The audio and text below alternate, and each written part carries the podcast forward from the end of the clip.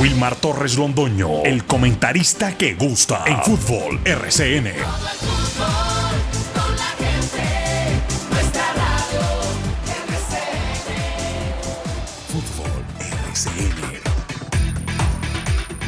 Muy buenos días, bienvenidos amigos oyentes. Aquí estamos los integrantes del grupo deportivo Los Dueños del Balón para presentar el programa que le gusta a la gente, deporte local, nacional e internacional.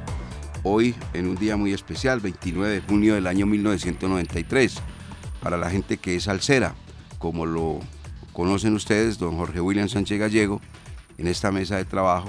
Lo mismo que quien les habla, no sé si Laura le gusta mucho la, sal- la salsa también.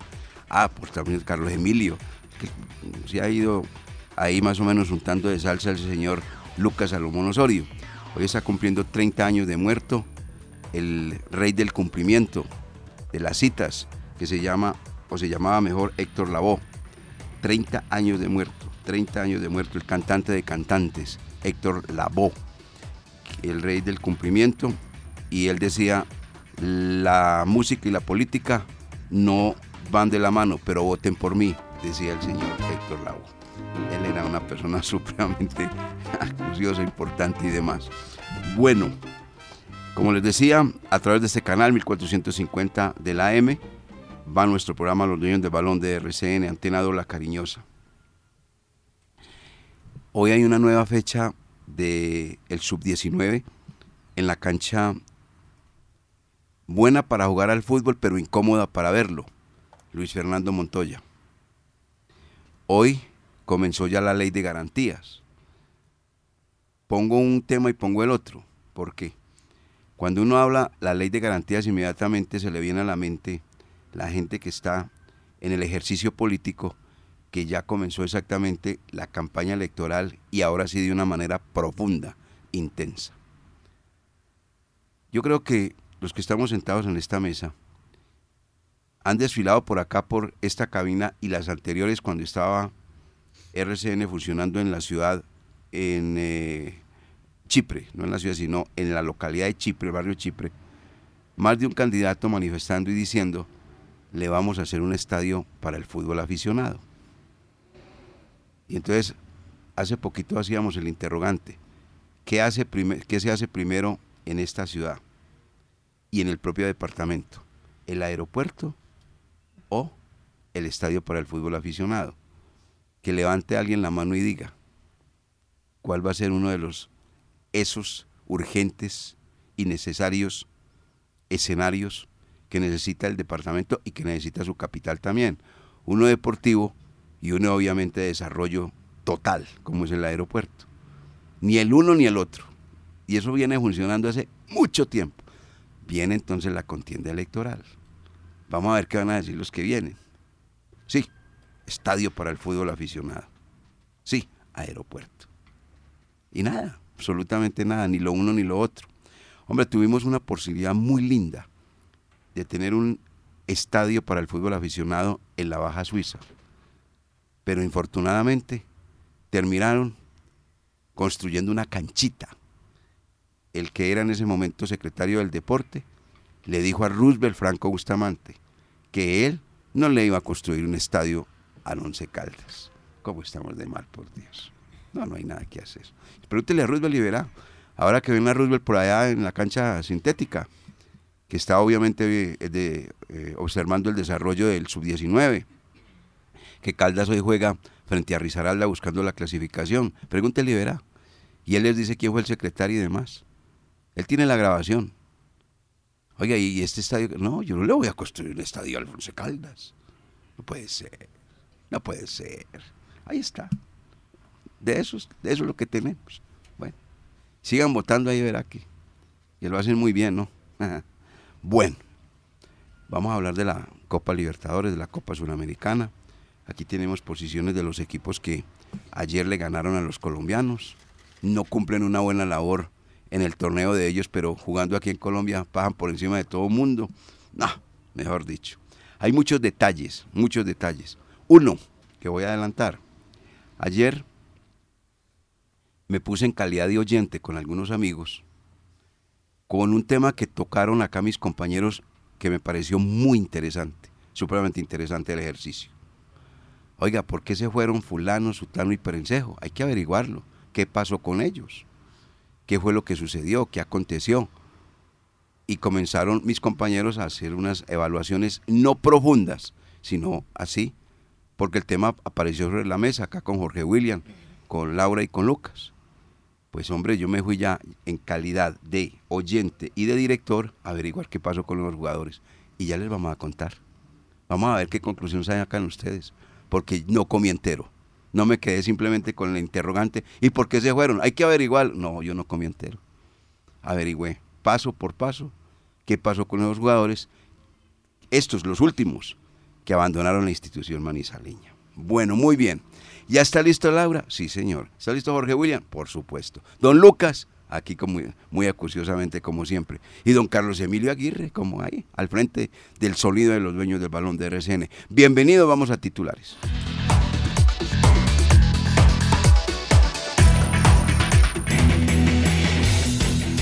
Titulares del día en los dueños del balón de RCN.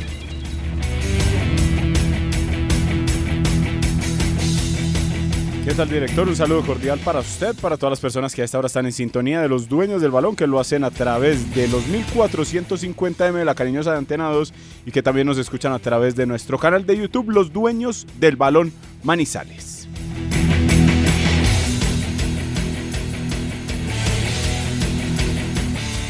Independiente Medellín perdió con Inter en el Beira Río y quedó eliminado de la Copa Libertadores. Se tendrá que conformar con los playoffs de la Copa Sudamericana. Independiente Santa Fe quedó eliminado de la Copa Sudamericana al no poder vencer al Goiás en Bogotá. Cayó dos goles por uno sobre el final del compromiso. El turno para hoy de los equipos colombianos en las copas internacionales es para el Pereira visitando a Colo Colo y Millonarios a Defensa y Justicia. Ambos tienen la posibilidad de avanzar a la siguiente ronda. Once Caldas confirmó la llegada de Juan David Cuesta luego de pasar los exámenes médicos. El lateral ya va a empezar a entrenar con el equipo de cara a lo que se viene en este segundo semestre. En el fútbol colombiano, César Farías fue confirmado como técnico de Águilas Doradas de Río Negro. Afirmó que es un paso hacia adelante en su carrera.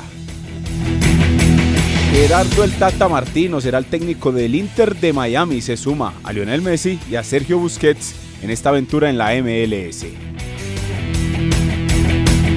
Miguel Ángel López es el mejor colombiano en el ranking UCI, luego de su exhibición en la Vuelta a Colombia, mientras que hoy se presentarán los equipos en el Tour de Francia desde las 11 y 30 de la mañana.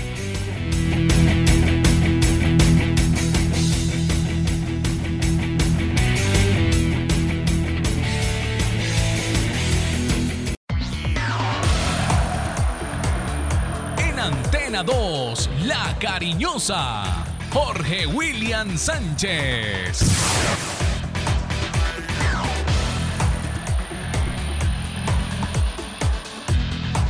Saludo cordial, muy buenos días. Serán cinco los que estarán en la presentación del Tour de Francia. Cinco colombianos van a estar ahí compitiendo. Esteban Chávez, Rigoberto Urán, eh, Tejada, va a estar eh, Daniel Felipe Martínez Egan Bernal. Son los cinco nuestros que partirán el próximo sábado en este Tour francés. Hoy de manera oficial va a ser presentado el nuevo técnico del América de Cali y ya empiezan a darle madera a Alexis Enríquez. Él llega como asistente de Lucas González, que porque llega un hincha del Nacional a ser parte del cuerpo técnico del América. ¿Cómo molesta? ¿Cómo molesta? Y hoy vamos a estar muy atentos a la selección caldense. Dos de la tarde va a ser el partido. Dos de la tarde la invitación contra Papa Rizaralda. Uno de los dos va a estar en los cruzados eh, el próximo sábado. Hay mucha información, noticias, invitados aquí en Los Dueños del Balón. Bienvenidos. En Los Dueños del Balón, Laura Orozco Dávila. Muy buenos días, director, y a todos nuestros oyentes que nos escuchan hoy en Los Dueños del Balón. El equipo profesional femenino será una realidad el próximo año se realizará una unión con Manizales Fútbol Club para encontrar ese equipo ideal.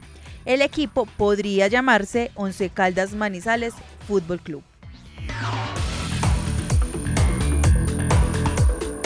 Somos radio, pero también tenemos complementos digitales. Búscanos en Spotify, Twitter y YouTube como los dueños del balón Manizales. Vamos a hablar un detalle rápido de la Copa Libertadores de América, la Copa Sudamericana, para que entremos en otros temas del Once Caldas y del fútbol nuestro. Ayer el Deportivo Independiente Medellín se presentó en una cancha donde el Once Caldas también tuvo la posibilidad de jugar Copa Libertadores frente al Internacional de Porto Alegre. Resultado desfavorable para el conjunto antioqueño. Ese Internacional de Porto Alegre marcha de sexto en la Serie A de el fútbol de Brasil, de sexto, o sea, está compitiendo y de manera muy interesante. Internacional de Porto Alegre. ¿Qué pasó, don Lucas Salomón Osorio? El Medellín, nada de nada. Cayó 3 por 1 en el Beira Río, director, y es que apenas en 3 minutos ya el conjunto dirigido por Sebastián Botero iba abajo con la anotación de Mauricio tras el pase de Luis Adriano, quien fue la figura del compromiso al anotar doblete. pasados 30 minutos, el Independiente Medellín ya iba cayendo 3 goles por 0 mientras que en el otro partido de la zona le hacían el favor, porque Nacional de Uruguay no estaba ganando su compromiso y el Inter, y, el Inter con esta, eh, con esta victoria se ponía primero, el DIM segundo, pero cuando ya cayó el gol de Nacional de Uruguay, de esa manera entonces el DIM se tuvo que conformar con el tercer puesto que lo manda a la Copa Sudamericana 3 por 1 final, anotación de Pons en el segundo tiempo al minuto 5 de esta segunda etapa y después el equipo de Sebastián Botero no pudo seguir le calmó el ánimo eh, el internacional y de esa manera el conjunto brasileño se clasificó primero del grupo B. Bueno, entrada la noche, el cuadro independiente Santa Fe no pudo frente a un equipo que está en este momento en zona de descenso, el Goiás. La zona de descenso actualmente del fútbol de Brasil está de la siguiente manera. Aparece Vasco da Gama, América de Mineiro y Corinthians, e igualmente el Goiás. O sea, está en el puesto 17 para ser más claro. Un equipo que ayer en la cancha del estadio Nemesio Camacho del Campín, sin eh, sus jugadores estelares, logró el triunfo, clasificarse y decirle a Santa Fe, permiso, ustedes se quedan.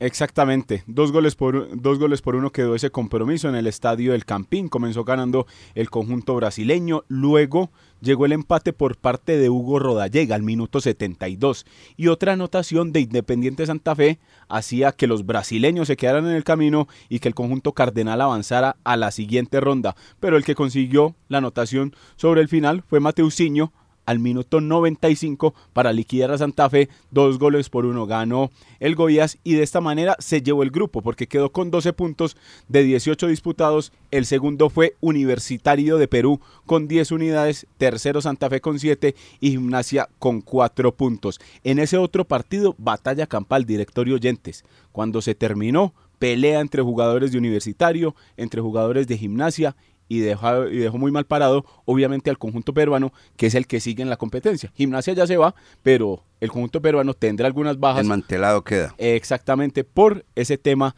de esa batalla campal que se vio anoche. Eh, tengo una duda en el caso del Medellín, eh, no sé si el director Lucas o Laura lo saben. Eh, Medellín clasifica en Copa Sudamericana, entendemos que va a jugar con el segundo del grupo H que viene a ser San Lorenzo de Argentina. Y ya van a, definir y oficializar a Alfredo Arias como técnico. Y Alfredo Arias estuvo ahora dirigiendo, entonces eh, con Peñarol. Entonces, ¿será que puede en el mismo torneo, porque esto es torneo suramericano, puede dirigir a Alfredo Arias? No, en el torneo no. En el torneo no puede venir a dirigir la liga, que es una cosa completamente distinta. Entonces va a quedar inhabilitado. O sea que lo más seguro es que dirige el señor de la cachuchita. Pero él tiene un inconveniente con una cláusula que Alfredo Arias firmó con Santa Fe. Bueno, no, pero, ah, eso ya lo están definiendo y ya llegaron a un acuerdo. Pero yo es el tema de que ya en el mismo torneo estuvo dirigiendo un equipo como Peñarol que le fue horrible. Lo que pasa a nivel local, por ejemplo. si usted dirige un equipo y después sale y lo llaman de otro, ya no, puede, ya no puede dirigir en ese mismo semestre. Porque se supone que uno copia lo internacional y lo vuelve una realidad lo nacional. Eso viene de la Conmebol, director, y por ah, eso es que lo aplican en la Buena pregunta, Jorge, de verdad. Sí, sí, y, una inquietud. Y además me llama la atención que están trayendo en los equipos colombianos técnicos fracasados de otro lado. Fracasados de otro lado. Alfredo Arias viene de fracasar porque le Con hicieron, el Cali no pudo. le hicieron un paseo con Peñarol en todos los partidos. no marcó un solo ridículo. punto. No hizo un solo punto. Sí, y traen a un señor Farías que viene de, de golpear dos jugadores, de hacer un escándalo, Tremendo. de estar sancionado y lo traen como, como técnico. Bueno, Lo que pasa es que lo está esperando Luis Fernando Salazar, José Fernando Salazar. ¿Cuál de los dos tendrá los guantes más fuertes? pero Bueno, Farías se trajo al hijo para que lo defienda. Jesús va a ser qué, su qué miedo. Seguimos con la Copa, con la Copa Libertadores y la Copa Suramericana. Copa Libertadores de Jorge William Sánchez Gallego. Hoy visita el Deportivo Pereira, un equipo que se llama Colo Colo. Marca, marcha de sexto en la tabla de posiciones con 23 puntos. El líder de esa liga en este momento en Chile se llama Cobreloa, que tiene, no, corrijo, Cobresal, que tiene 28 puntos. Entonces, di un dato estadístico hoy Álvaro Incapié Castillo, si Pereira va, va a batir el récord, va a la madre, pues, como se dice, 20 años, ningún equipo de Chile le ha ganado a los colombianos, ni en la Copa Libertadores, ni en la Copa Suramericana, 20 años sin ganarle. Los colombianos han pasado por encima de los chilenos. Será pues No, no puede Jorge ser Willy. hoy, no puede ser hoy, no puede ser hoy, porque hoy el Deportivo Pereira necesita no perder para seguir en competencia. El cuadro Matecaña, eh, previo al compromiso que será a las 5 de la tarde, partido 5 de la tarde en el Monumental David Arellano. Wilton Pereira de, de Sampaio va a ser el, eh, el árbitro, el brasileño. Llega el Pereira segundo en su grupo con 7 puntos, escoltando a Boca Juniors que tiene 10 y necesitaría entonces el empate del cuadro Matecaña para clasificar en esa posición ante Colo Colo. A Colo Colo solo le sirve ganar. Colo Colo consiguiendo la victoria deja por fuera al eh, Deportivo Pereira y pasaría segundo después de el Boca Juniors. Recordemos que en el primer juego en la capital de Risaralda, eh, abriendo Copa Libertadores, empataron 1-1. Eh, es, ese es el resultado el que le está pesando hoy a- al Deportivo Pereira y hoy Pereira va a tener muchas bajas. Eh, lleva a Carlos Ramírez, va a estar como alternante, pero es un jugador que hace mucho rato viene sin competencia porque sufrió una lesión y no ha podido recuperarse. Jason Perea quedó marginado. No viajó Jason Perea, el zaguero central. Michael Medina en una de las últimas prácticas sufrió una lesión de rodilla. Parece que va a ser, va larguito lo de eh, Michael Medina y también queda por fuera del partido de hoy. Entonces eh, está difícil ahí lo del Deportivo Pereira. Partido complicado, pero ojalá la tendencia y la estadística se mantenga y hoy el eh, Pereira saque el resultado para que siga en competencia. Mínimo la sudamericana para el Deportivo Pereira según eh, la tabla de posiciones. El empate lo deja segundo. pero Pero en sí- la Copa Libertadores. en la Copa Libertadores. Lo mantiene pues para ir a los octavos de final. Mientras que la derrota lo dejaría tercero por encima de, de Monagas e iría a la Copa Sudamericana así como lo hizo y el si team. Monagas gana. Monagas le tiene que ganar a Boca Juniors en la bombonera. Sí. Y ahí sí quedaría entonces eliminado de todo el Deportivo Pereira. Y ya no se puede decir que es muy difícil, ¿no? Porque a Boca cualquiera le está ganando. A cualquiera le está ganando. Eso es así. Sí, bueno, sí.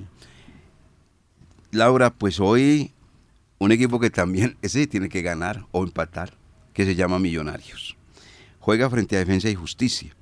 Defensa y Justicia en este momento está de octavo en la tabla de posiciones del fútbol argentino con 33 puntos. Marcha a 27 menos que el líder que va a ser ya el campeón, que se llama River.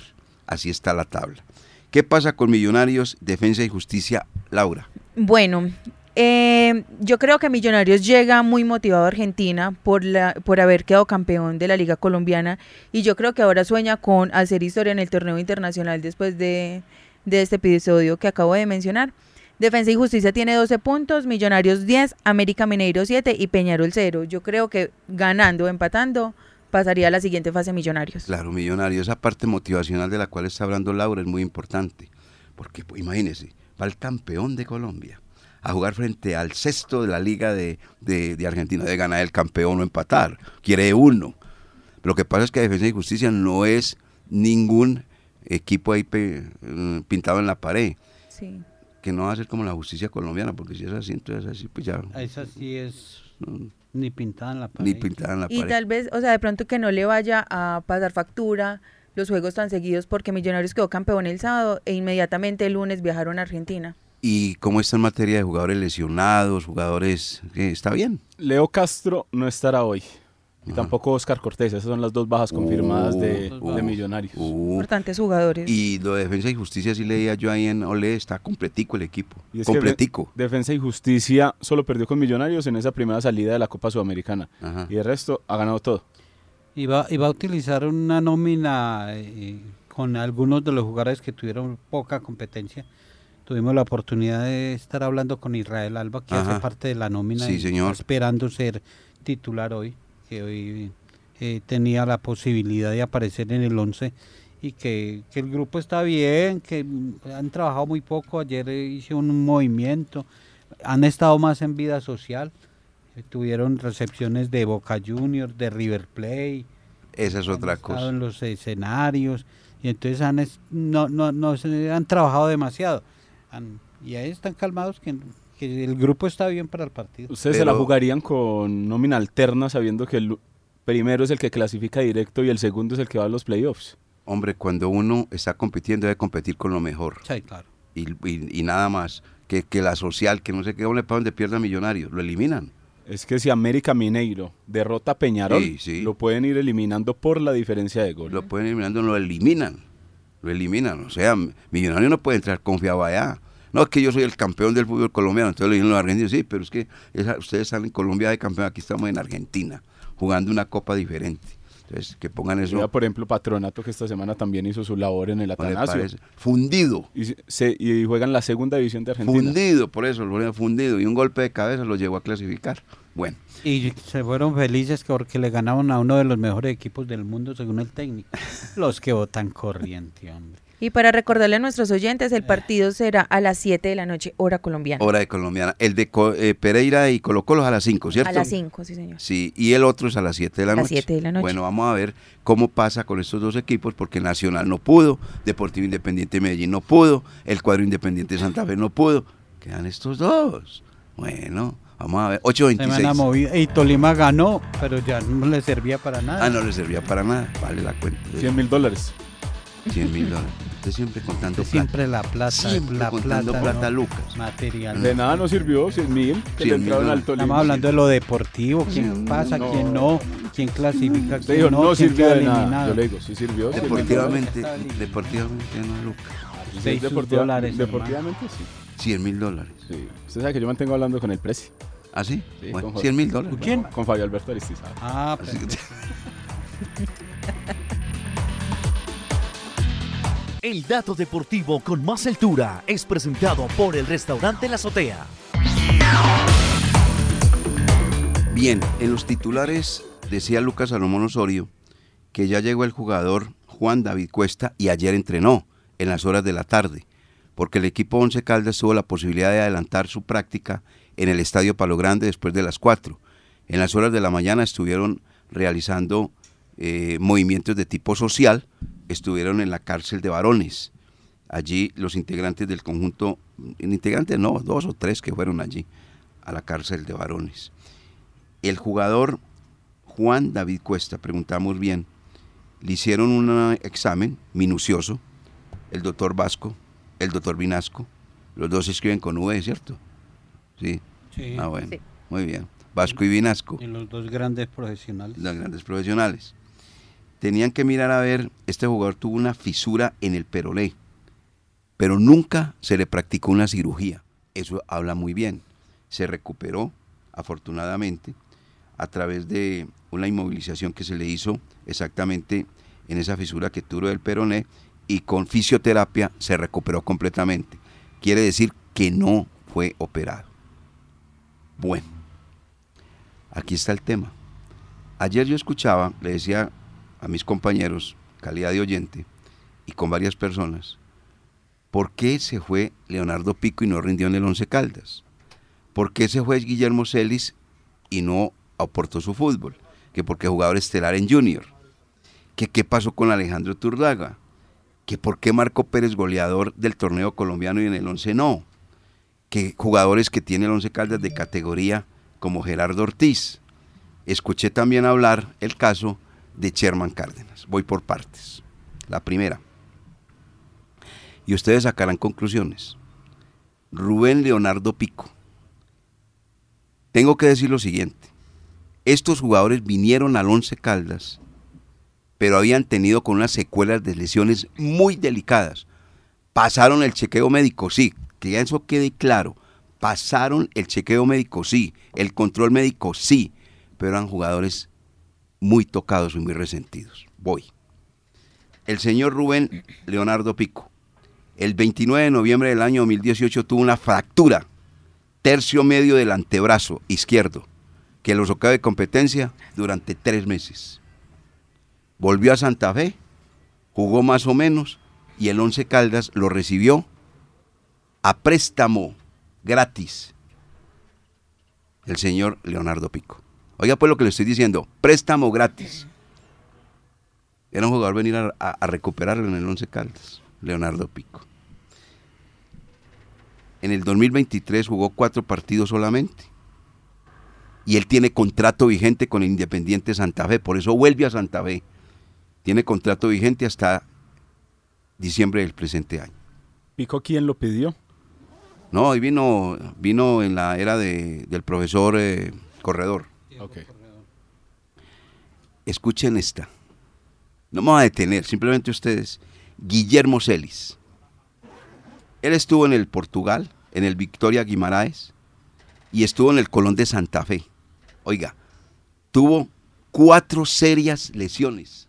Óigalas. La primera, menusco, tuvo, se rompió los meniscos, rotura de meniscos cuando estaba en el Colón de Independiente Santa Fe.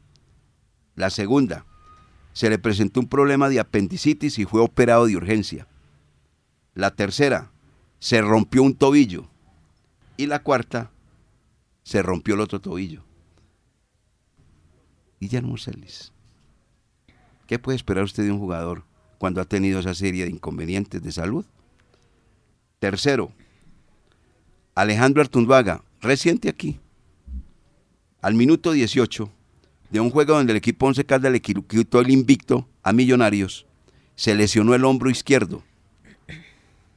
Diez fechas llevaba invicto el cuadro de los Millonarios. Se lesionó el hombro izquierdo, ingresó por el Santiago Mera y el jugador Alejandro Arturuaga no volvió a ser el mismo. Jugó con temor siempre porque no fue operado. Pero le advirtió el departamento médico del Once Caldas que tenía que ser operado y ahí para arriba el jugador ni fu ni fa. Alejandro Artunduaga. ¿Ustedes se acuerdan de ese juego? Pasaron muchas cosas. Ese día, También cuando el Eh, incidente con Montero. eso, esa- Álvaro Montero le pegó a Heider Riquet, se cobró un penal, lo cobró Iron del Valle y finalizando el partido, Iron del Valle, a un saque de banda, para que a ellos también les hacen goles de saque de banda, sacó Marlon Piedradita, la recibió Iron del Valle, se la cedió a Alejandro eh, García y gol, y el Once Caldas le quitó un invicto de 10 fechas al equipo de los Millonarios. Y se vino abajo Millonarios. Y se vino abajo Millonarios. Marco Pérez. Oiga este dato de Marco Pérez. Fichó el 3 de agosto del año 2021 con el Once Caldas. Y se fue el 22 de septiembre del año 2021. Osúa estuvo en el equipo Once Caldas jugando 530 minutos nada más. Estuvo en ocho partidos, siete de liga y uno de Copa de, la Copa de Play. No marcó un solo gol. Preguntamos. El jugador Marco Pérez tuvo desavenencias con jugadores en el Once Caldas. El camerino no fue lo mejor y el jugador optó por abandonar la institución manizaleña, donde jugó solamente 530 minutos y no marcó un gol. Llegó a un equipo más motivado, hablo Marco Pérez, y donde encontró a dos socios espectaculares para que él se luciera y terminara como goleador de la presente campaña que terminó, ¿cierto? Con 13 goles, señor Marco Pérez, 13 goles. ¿Quiénes le colaboraron para que se luciera? El manizaleño John Freddy Salazar, que pasó un momento estelar futbolístico es interesantísimo, y Kevin Castaño, volante que inclusive fue llamado a la selección Colombia de nuestro país. Voy con ¿Llevo ahí qué? Llevo cuatro, ¿no? Sí, cuatro. Cinco. por bajo rendimiento. No necesita usted analizar demasiado, amigo oyente y mis compañeros. Juan David Rodríguez se fue, nada a pie con bola. Santiago Muñoz entró en varios partidos, no marcó la diferencia. Santiago Jiménez tampoco. Y Ezequiel Gallardo, ¿para qué vamos a hablar de Ezequiel Gallardo si el señor Lucas Salomón Osorio aquí dijo que estaba haciendo Ezequiel Gallardo? Ahí falta John Freddy Pajoy. Allá hoy, para allá hoy. John Freddy Pajoy, yo lo tengo por acá. ¿A dónde fue que anoté lo Es que he notado tantas cosas, muchachos, que la verdad, John Freddy Pajoy tuvo una lesión muy delicada, supremamente delicada, John Freddy Pajoy. Lo tengo que tener por acá en alguna parte, aquí lo tengo, John Freddy Pajoy, caleño, ¿cierto?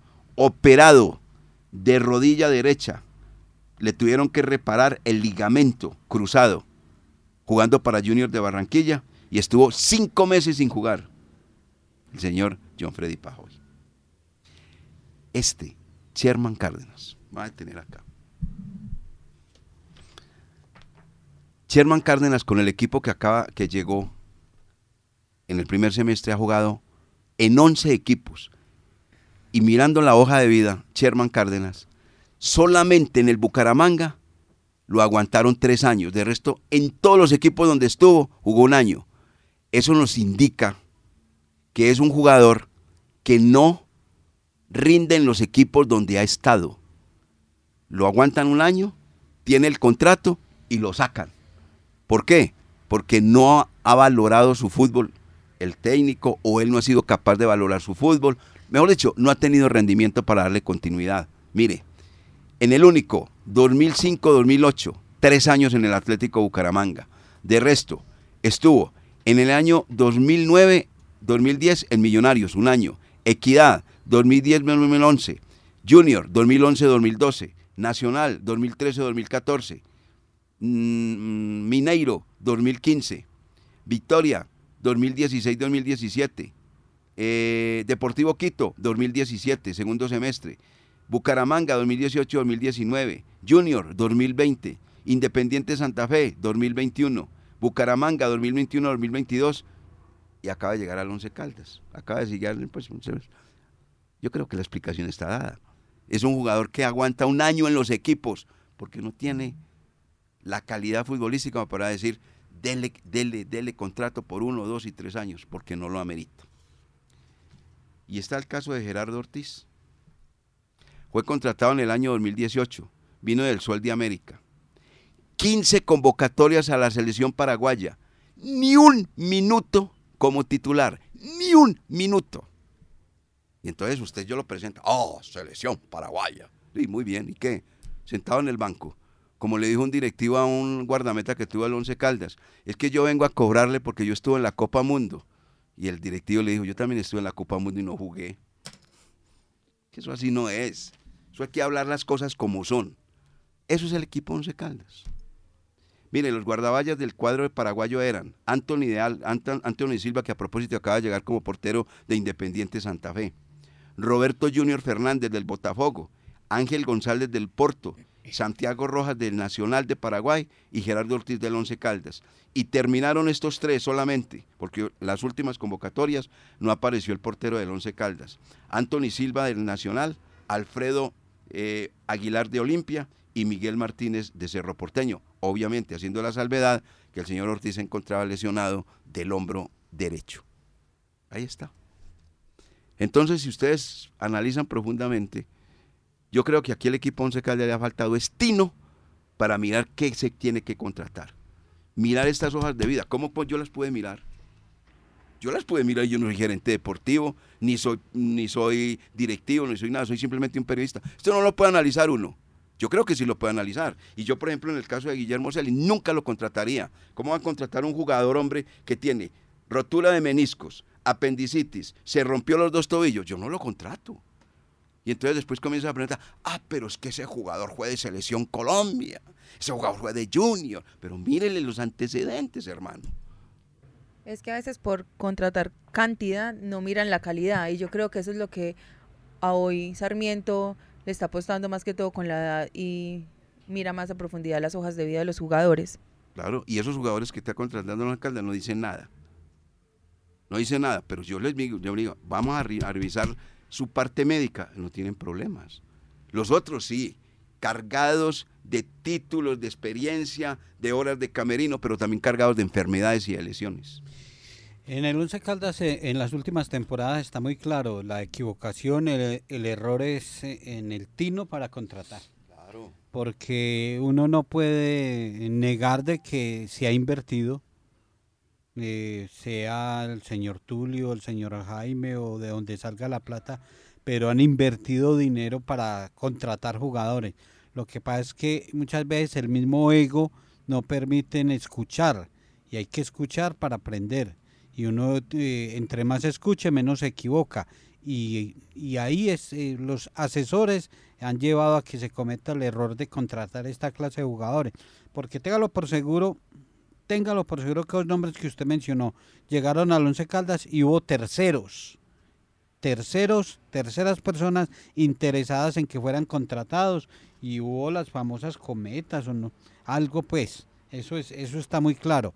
Entonces eh, eh, es simplemente eh, acertar, dejarse asesorar, las personas que saben de fútbol, que conocen de fútbol, y si no está, pongan a alguien a, mirar hojas de vida y, y analizar al jugador antes de contratarlo. Pero aquí se dejan llevar por el pasado, por el nombre y, ah, no, es que este viene de Europa, ha pasado en Europa, pero ¿cuál es el hoy? Porque el ayer, eh, el ayer ya pasó y ahí no se puede hacer nada. El mañana no lo conocemos, es el hoy, el hoy. Entonces los jugadores que contraten tienen que ser con un presente. Nadie, nadie se come el almuerzo de mañana, nadie. Nadie en el mundo se come el almuerzo de mañana. Eh, tiene que esperar que llegue mañana. Entonces en el Once Caldas es eso. Eh, uno no les niega que, han intentado, que han querido, que han invertido, que han gastado plata sin necesidad, pero se han equivocado en la escogencia. Ahí, ahí es donde eh, está el problema con todos estos jugadores que llegan simplemente de paseo a recuperarse en el cuadro Once Caldas. Y además de eso, hay otros que, que han llegado, es que hay unos del Tolima, mm, ya voy a mirar, que, que llevaban seis meses sin jugar y también recién llegaron al Once Caldas y vinieron fue a recuperarse ganando plata. Fútbol narrado con pasión y emoción.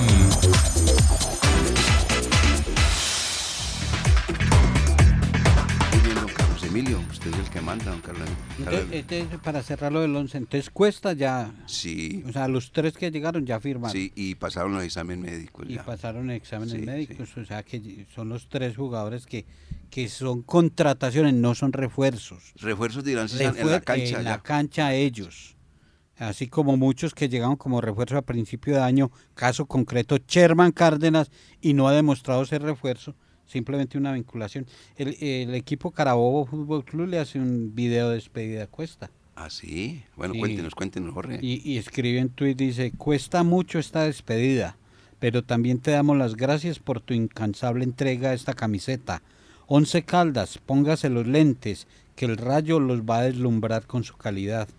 Y, hay un video donde le hacen un seguimiento al jugador, empacando sus cosas porque nosotros ya tuvimos en otra época otro cuesta, pero como el tango, terminamos. ¿Sabe cómo es el tango? No. Cuesta arriba. Oiga. Gracias por haberme recibido en esta grandiosa ciudad. Gracias por su apoyo incondicional en cada uno de los partidos que jugamos en nuestra casa, en otras ciudades y en el extranjero. Gracias por su cariño y su entrega incluso en momentos difíciles por los que me tocó atravesar.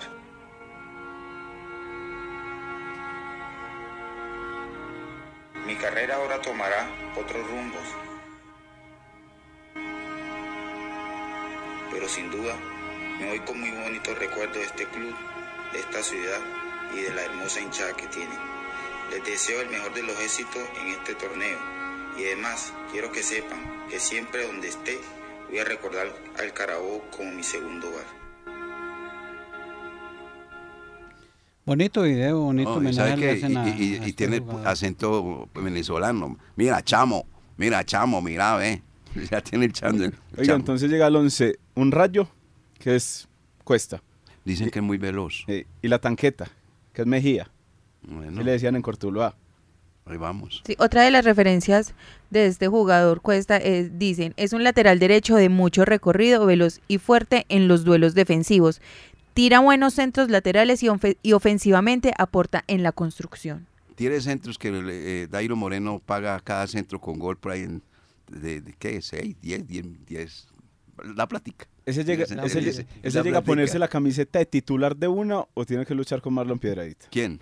No. Cuesta. Cuesta. No. Mm, Marlon Piedradita, honestamente, está de salida.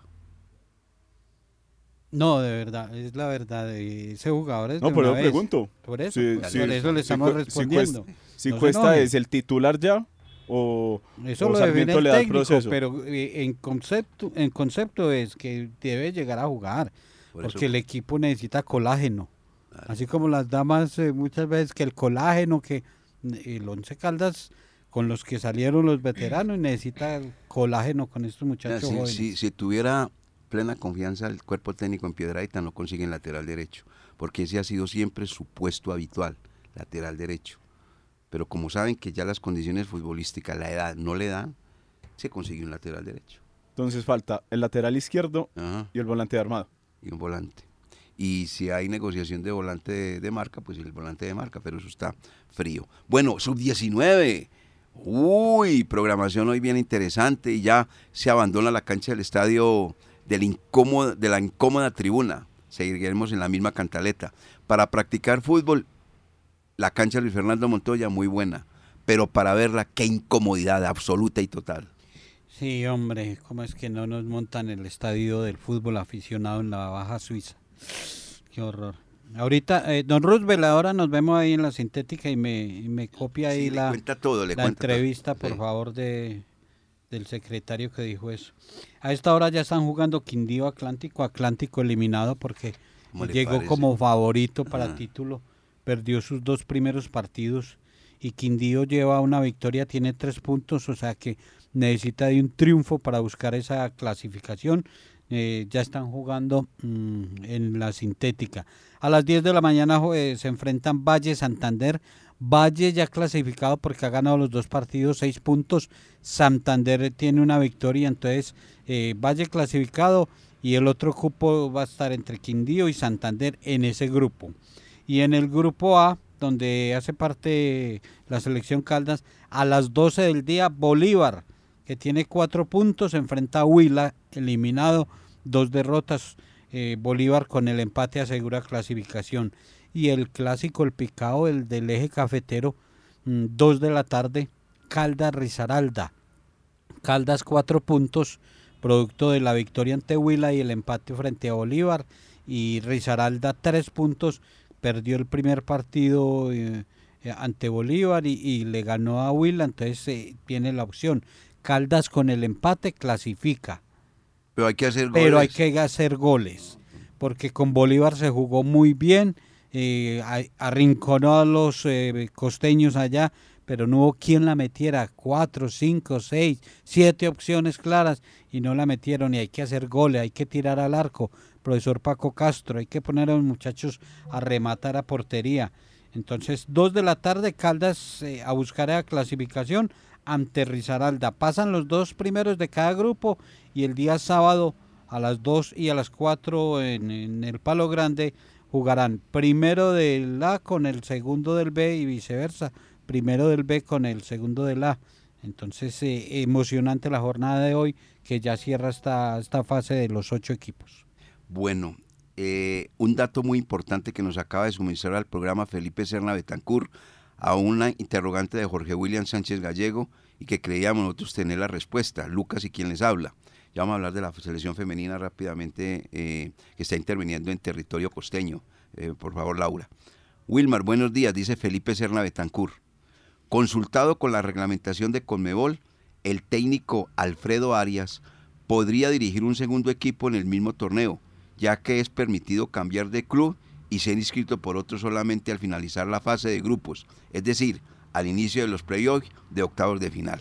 Respuesta del señor. ¿Quién es es? abogado, ¿Quién, Felipe quién? Serna Betancur. Felipe Serna, me Claro, suena. nuestro abogado de cabecera. Ah, Felipe Muy bueno, muchas gracias, Felipe Felipe. Serna. Muchas ah, gracias. el mismo que cumplió año el domingo Felipe, anterior. Felipe, Felipe, el hombre de la salsa y de la salsa, de Sí, la él salsa. ya está más dedicado a la salsa que al arbitraje.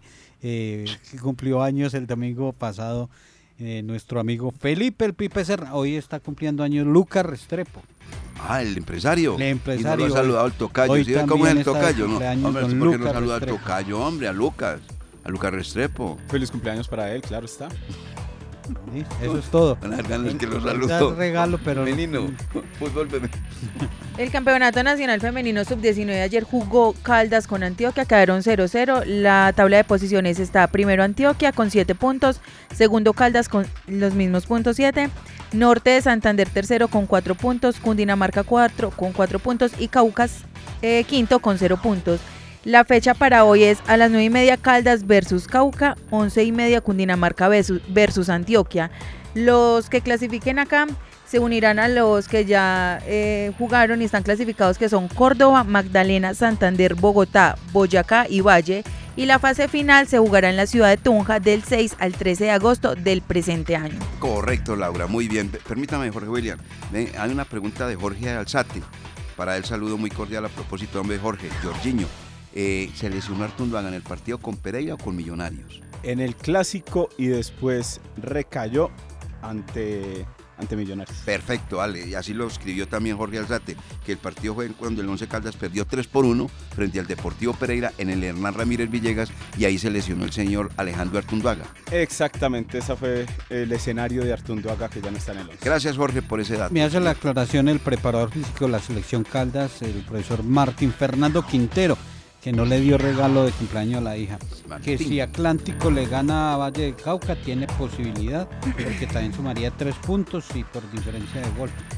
Entonces, eh, ese partido de, de- de las 10, eh, Atlántico con Quindío, perdón, que está jugando, si Atlántico le gana a Quindío, tiene opción de clasificar. Esta frase para todos los que se reúnen allá en la cancha sintética. Ganar sin jugar bien es una muerte lenta. Nos vamos amigos oyentes, muchas gracias por estar con nosotros en los dueños del balón de RCN. Nos encontramos mañana con la ayuda del amigo que nunca falla. Para todos, un feliz día, que estén muy bien, muchas gracias.